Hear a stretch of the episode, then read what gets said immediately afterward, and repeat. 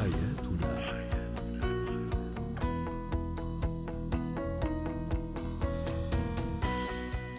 نجدد التحية لكل مستمعينا الكرام. أنتم تستمعون لبرنامج حياتنا برنامجكم اليومي الذي يعنى بشؤون الأسرة وباقي الشؤون الحياتية الأخرى. زينة الحياة.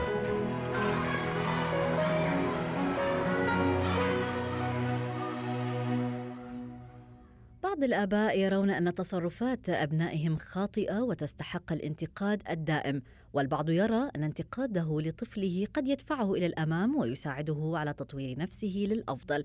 الانتقاد الدائم للأبناء هو موضوع فقرة زينة الحياة وتنضم إلي الدكتورة رحاب العوض الخبيرة النفسية والتربوية. أهلا بك دكتورة رحاب يعني هناك نقد بناء وهادف وآخر هدام يبرز الأخطاء وبين طياته إحراج وتشويه أيضا للشخصية في بداية حديثنا هل هناك قواعد للنقد يجب على الأهل اتباعها؟ آه، أهلا بيكي واهلا بالسادة المتابعين واسمحي لي أهني شعب الإمارات باليوم الوطني ويا رب أيام كلها خير ورضا وسعادة على كل عليكم جميعا. آه، تاني حاجة المواضيع الموضوع ده مهم جدا ومميز جدا وللأسف الأهل ما بتاخدش بالها قوي من طريقة تعاملها مع أولادها.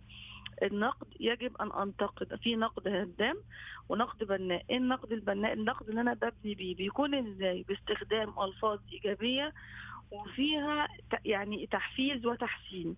وليس نقد هدام فيها. يدخل فيها الألفاظ الإهانة ألفاظ التقليل من شأن الصغار وخاصة أمام الناس ويدخل بها أيضا المقارنة. بمعنى إذا أنا عندي طفل طريقة أكله مثلا غير لائقة بدل ما أشبهه بطريقة بلفظ لا يليق أمام الناس أقدر أقول له أنت لو أكلت بإيدك اليمين هتكون سنة أنت لو أكلت من غير صوت هتكون أحسن ببدأ أعكس الفعل وليس التركيز على الفعل السيء والإساءة إلى الطفل لأنه بينتج عنه خلل كبير جدا في شخصية الطفل تمام. وإحنا نعلم أن شخصية الطفل عند تكوينها بيكون صعب جدا تعديلها فيما بعد في سن البلوغ أو سن المراهقة أو في مرحلة الشباب. يعني إلى أي مدى قد يشوه هذا النقد المستمر من شخصية الأطفال؟ يشوهها تماما بمعنى النقد المستمر بيكون بينتج عني عن إنسان غير واثق بنفسه وغير واثق بالآخرين شخص انقيادي وتابع للآخر حتى وإن تبعه في في الأخطاء وفي السوء. بمعنى الطفل إذا انتقدته كل حاجة بيعملها أنت غلط أنت ما يصحش أنت ما كانش ينفع ده أنت ما, ما أنت فاشل أنت شخص غير مجتهد. أنت مش أو حتى يعني إسكات الطفل أثناء حديثه وسط الناس بحجة أنك لا تفهم ولا يجب عليك التحدث. ده ده دي مشكلة خالص لا أنا المفترض لو حتى أنا عايز أحرج أفهم ابني الصح من الغلط ما ينفعش أفهمه له قدام الناس. إما بديله نصائح قبل الخروج يعني إحنا رايحين عند خالك أو عند جارتنا ما تتكلمش ما تتكلمش في كلام الكبار ما تتنططش ما تتحركش بشكل غير لائق داخل بيوت الناس. لو احتجت حاجة تعالى كلمني يعني همسا في أذني أنا بديله إرشادات قبل الخروج. طيب خرج معايا واساء تصرف بحكم إنه طفل فهو غير مدرك لتصرفاته. وده نقطة الأهل بتغفل عنها. هو بالأول والآخر طفل. تصرفه غير مدرك له إدراك كامل. تصرفه لا يملك حسن التصرف وحسن التعبير والذكاء السريع. لا هي دي حاجات مكتسبة. بيكتسبها منين؟ من الأم والأب. وإذا. يعني مثلا إذا أثناء مثلا الخروج بنضرب مثل إنه عمل تصرف تصرف غير لائق أنا لما برجع البيت بقول لابني على فكرة أنت عملت واحد واثنين وثلاثة وأنا عشان أنت غالي عليا وعشان كبير وعشان أنا بحترمك لم أشئ إحراجك أمام الناس والتقليل من شأنك. يعني دكتور رحاب كيف يعني هي موازنة قد تكون صعبة؟ كيف يمكننا أن نحقق هذه الموازنة بين أنني أنتقد طفلي وبين أنني أنصح هذا الطفل؟ التربية عموما عملية صعبة. يعني صناعة إنسان ناجح ومميز لنفسه ولأسرته ولوطنه هي عملية صعبة مش سهلة. ده اللي إحنا عايزين نقوله. إحنا للأسف بقينا بنستخدم يعني سلوك الميكروويف. أنا ده مصطلح يعني قلته إن إحنا كل إن الأهل بقت عايزة أطفال إيه زي أضغط على الزرار يديني المنتج على طول. لأ لازم التربية محتاجة تكرار وهدوء وصبر وطولة بال حتى يكون الولد الصالح الذي يدعو لي طيب لو أنا مش ههتم بالتفاصيل ويبقى عندي طول بال وحنان ورعاية واهتمام خلاص بشوف بقى النتيجة اللي قد لا تكون لا تسرهم.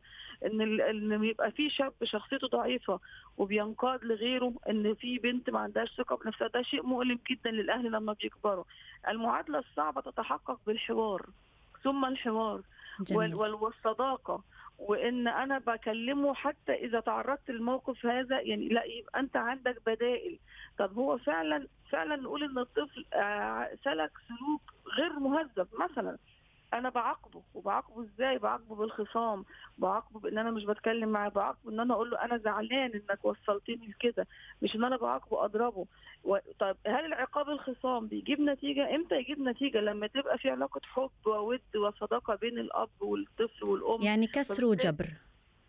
بالظبط لازم يكون في الجزئية دي. أما الإهانة والتكرار يعني إن أنا التأكيد كمان على أخطائك. وأنت كده أنا دايما أقول أنت فاشل أنت دايما عمرك ما أنت نافع.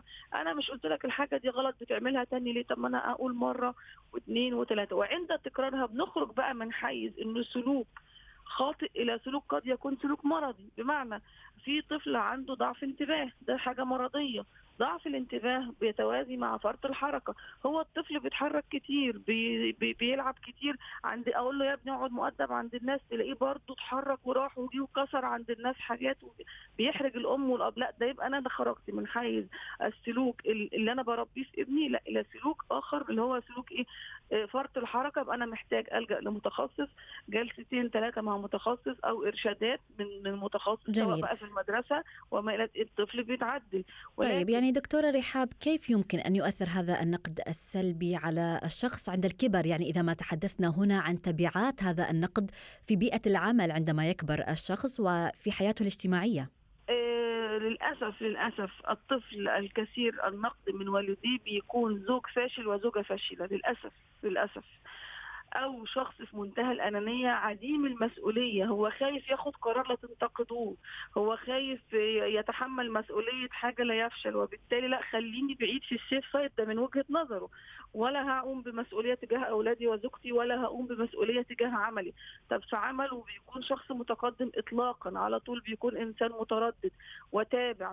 وقد يلجأ لأساليب ملتوية وغير أخلاقية للحصول على ترقياته والغيرة من زملائه لأنه بيلاقي زميله اللي عنده شخصية قوية وقادر على اتخاذ القرار أحسن منه. نعم. فبي يعني مش عارف يبقى زيه فبيبدأ يهدم بقى في زميله ينتقده. على فكرة ده لبسه وحش.